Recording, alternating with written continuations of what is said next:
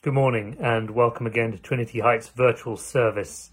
Uh, just to remind us where we are, we're uh, taking a break from our series in Genesis for just a couple of weeks uh, for a series which I've entitled War and Peace. And we're thinking in the run up to the election about how we might see peace extended into the world. And that's what we thought about last week. Uh, and we started some trains of thought that might be necessary to see something like that happen. Uh, and so this week I wanted to think about how we can uh, embody that peace and see that peace uh, amongst ourselves. So I want to begin by sharing a story which I've shared once before, but I think will be helpful to share again in the lead up to this election. I recall when I lived in Texas, some older deacons from the church took me out to breakfast one morning, and I naively thought they wanted to get to know me. But one of them started, We heard you're going to vote for Obama. I said, Well, don't worry, because although I would vote for Obama if I could, I'm not a citizen, so I can't. They said, well, anyone who votes for Obama is cooperating with evil. He is a demon. Yes, they actually called him a demon. I said, well, I have good friends who are incredibly kind, compassionate people who are going to vote for Obama, so, so don't call my friends evil. They replied, well, then they must be ignorant. They don't know what they're doing. So I said, well, these friends are a lot smarter than I am. So now you're calling my friends stupid. I'd, I'd really appreciate it if you just stop calling my friends evil and stupid. Now, when I tell you that story, at first we may not like their approach because we don't like or agree with their politics. Perhaps you're empathetic with me because this is the choice you would have made. After all, this is New York. It's what would have been the majority view. But their politics, or my politics, are really secondary issues. In order to see this, it may help to frame my situation back in 2008 and our situation in 2020 with the political climate that Jesus operated in and into which he delivered his message. As I've often pointed out, the political realities, the political divides were far sharper and more intense in Israel than anything we experience on account of the fact that tens of thousands of Jewish people had been crucified by the Romans and Israel remained under brutal foreign occupation. If you don't believe that they could have experienced a sharper, more intense divide than we do, then, then take a moment to imagine America under foreign occupation. Some unimaginably strong superpowers invaded and occupied us. Try to imagine what that would be like. There were several views on how to respond to this desperate situation. The Sadducees were a privileged class of families who ran the Sanhedrin, which is the Jewish equivalent of the Supreme Court, and they also ran the temple and supported King Herod, who was ostensibly Israel's king but in fact was a puppet of Rome. They believed that the only way to save Israel, that the future of their nation, was through cooperation with the Romans, or else they would be wiped from the face of the earth. I can kind of see their point of view. Of course, from the Pharisees' perspective, the Sadducees were only looking out their, for their own wealth and power. The Pharisees themselves didn't hold much formal institutional power, but they were influential in their teachings, and, and they were convinced that if Jewish people followed Torah accurately with precision, they would prepare the way for the successful and violent overthrow of the Roman Empire. God would be with them. Perhaps I can see their point of view as well. So the Pharisees accused the Sadducees of being compromised with Rome, and the Sadducees would have looked at the Pharisees as political idiots who would end up destroying Israel for good. Each side was utterly convinced of the evils of the other side, and they also knew with 100% certainty that they were making the morally superior decision, or perhaps more cynically put, they were choosing the lesser of two evils. When Jesus arrives in Jerusalem, he rides into this political storm. And as you know, they, they try to trap Jesus. They want him to nail his colours to the mast, and they want to know which side he's on.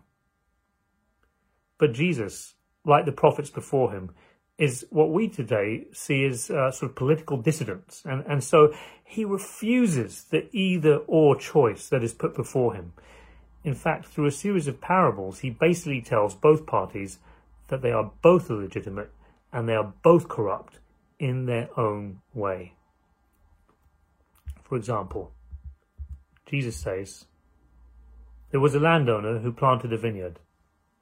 He put a wall around it dug a winepress in it, and built a watchtower. Then he rented the vineyard to some farmers and moved to another place.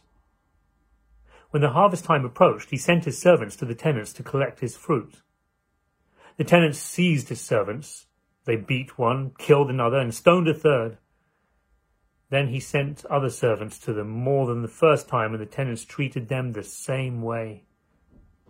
Last of all, he sent his son to them. They will respect my son, he said. But when the tenants saw the son, they said to each other, This is the heir. Come, let's kill him and take his inheritance.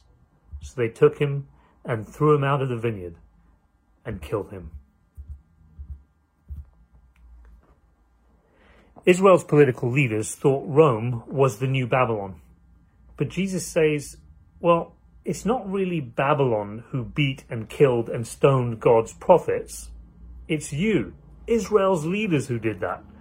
The tenants of God's vineyard. So, outrageously, Jesus says, Rome is not the new Babylon, you are.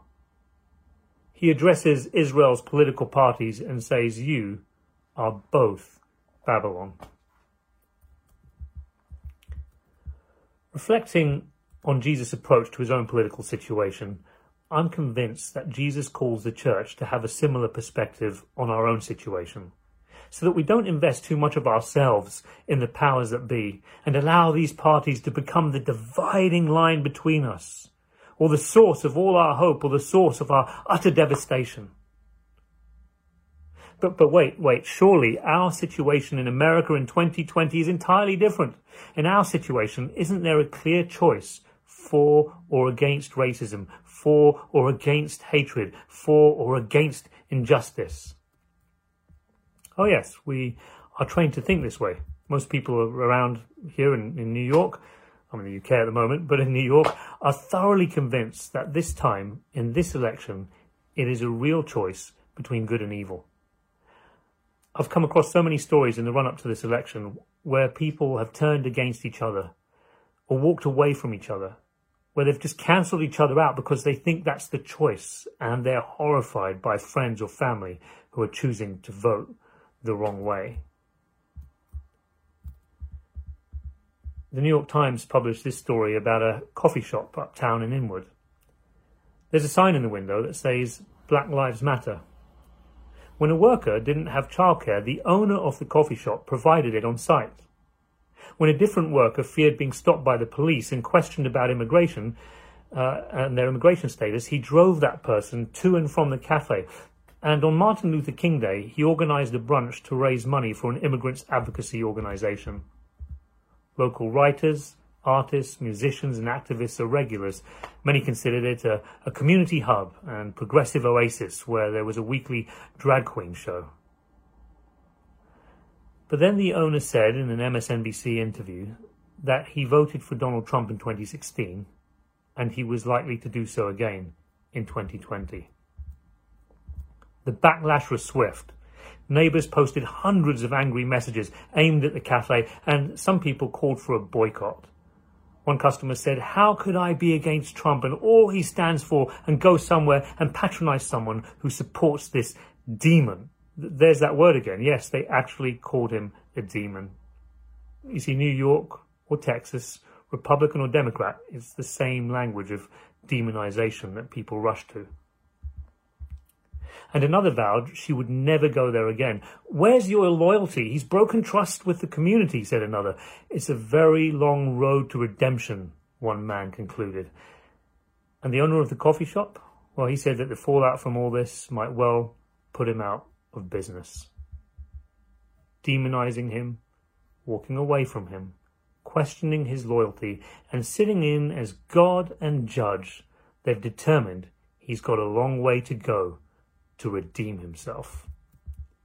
Because, of course, they know with 100% certainty that voting for Joe Biden is the morally superior decision. It's the clear choice against hatred, against bigotry, against injustice. Look, when I was living in Texas and surrounded by majority Republicans, I would say some things which really upset some people. Not not everyone, but some people got upset. I wasn't trying to upset them, but they didn't like the fact that I wasn't going along with their scheme of things, in which there is some obviously moral superior decision. But we have to take Jesus seriously when he says, before taking the speck out of your brother's eye, first take the plank out of your own eye, then you will see clearly to remove the speck from your brother's eye.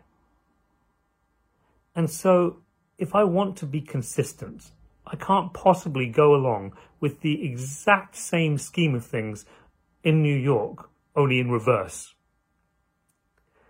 So, let me just point out one or two things which might help us to make clear why this scheme doesn't work for Democrat New Yorkers any more than Texan Republicans.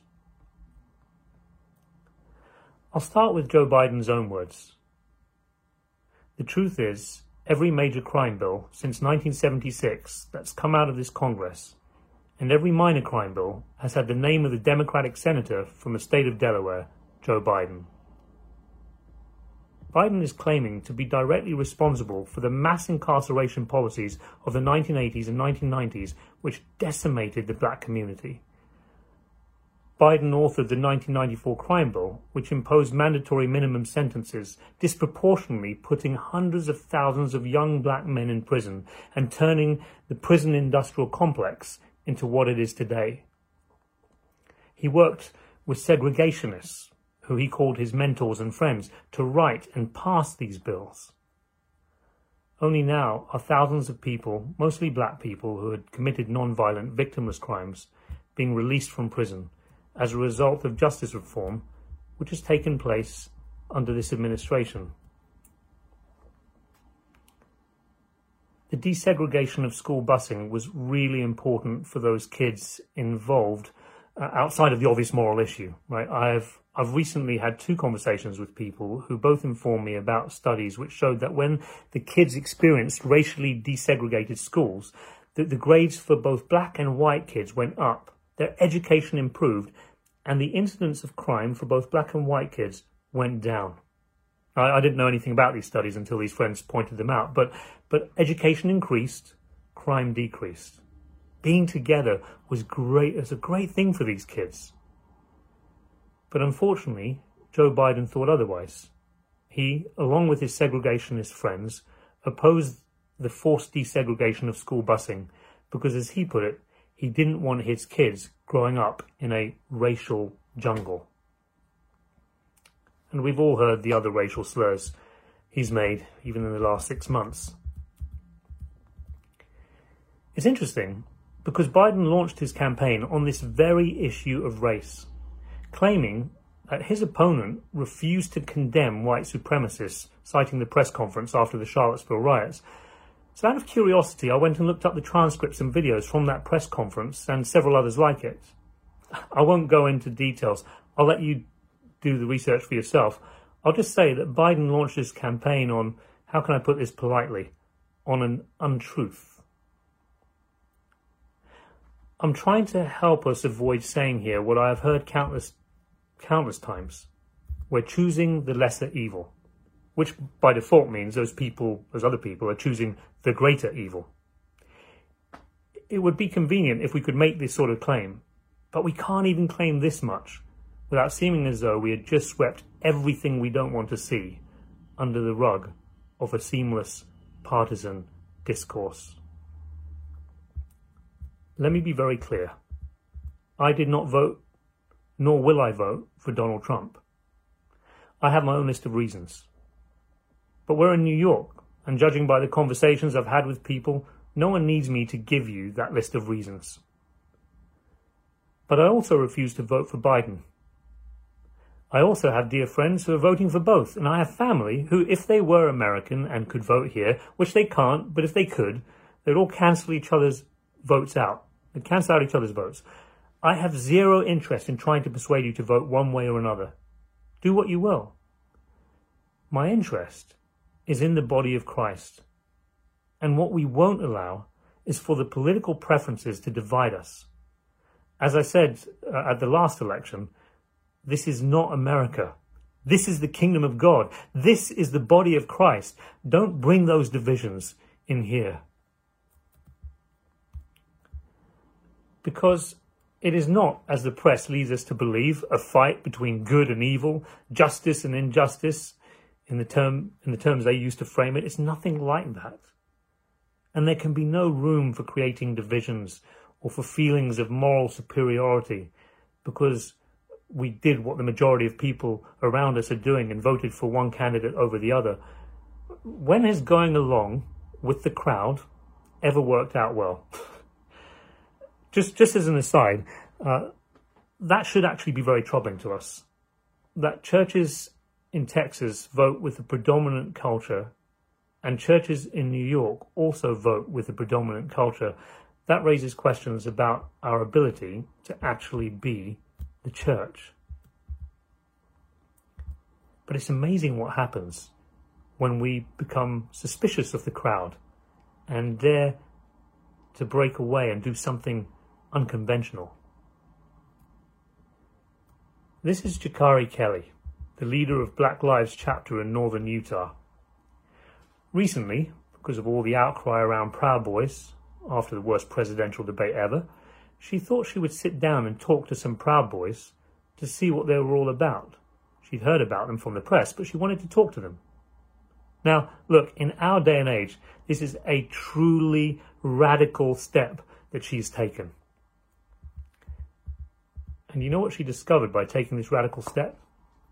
In her words, she discovered that the Proud Boys are certainly not white supremacists. Their national leader is actually a person of colour himself. And so with these revelations, this meeting where they just sat down to talk resulted in them giving a joint local news conference where this BLM leader and Proud Boys leader denounced white supremacy together. They're now dreaming and scheming about how they can work together to confront issues they both care about, such as prison reform. How much attention did this get from mainstream news outlets? Hardly any. In a time so divided, you would think, when a nation's so polarized, you would think that this is really newsworthy. But as I said last week, the media which sows global division by selling us every war uh, that America and her allies have ever engaged in, they're the same media who, for the most part, sow domestic division as well. Look, I know we all know this, but it's always interesting when you start to look at specific instances. I have no idea what their religious affiliations are, if they have any at all, you know, this BLM leader and this Proud Boys leader. But I'm telling you now, I think they're doing what Jesus would have us do at a time like this. Like I've said before, we hear a lot about Jesus' Last Supper, but what about Jesus' First Supper? You know, the one where he sat down with his disciples for the very first time and had them eat together, where you had Simon the Zealot intent on using violence to overthrow the Roman occupation. And at the same table, at the same table, you had Matthew the tax collector collecting taxes for Herod, who was the puppet in, of Rome. The ultimate patriot versus the ultimate traitor, the idealist versus the pragmatist. Perhaps at that first supper, Matthew and Simon sat at opposite ends of the table, eyeing each other with the deepest suspicion. Remember, the divides they experienced were far sharper and far more intense than anything we experience on account of the occupation. Well, that may have been the First Supper, but I like to think that at the Last Supper, instead of sitting at opposite ends of the table, Simon and Matthew sat side by side next to each other, enjoying each other's friendship and conversation into the night. And it happens because Jesus looks deeply into both options in Israel and, dare I say, America. Jesus looks deeply into both options in Israel and America, and instead of aligning himself with one side over against another, he calls Israel he calls humanity, sharply divided against itself by their own politics, back to God and back to each other. this sounds like good news. Let's follow him and see what happens. Amen.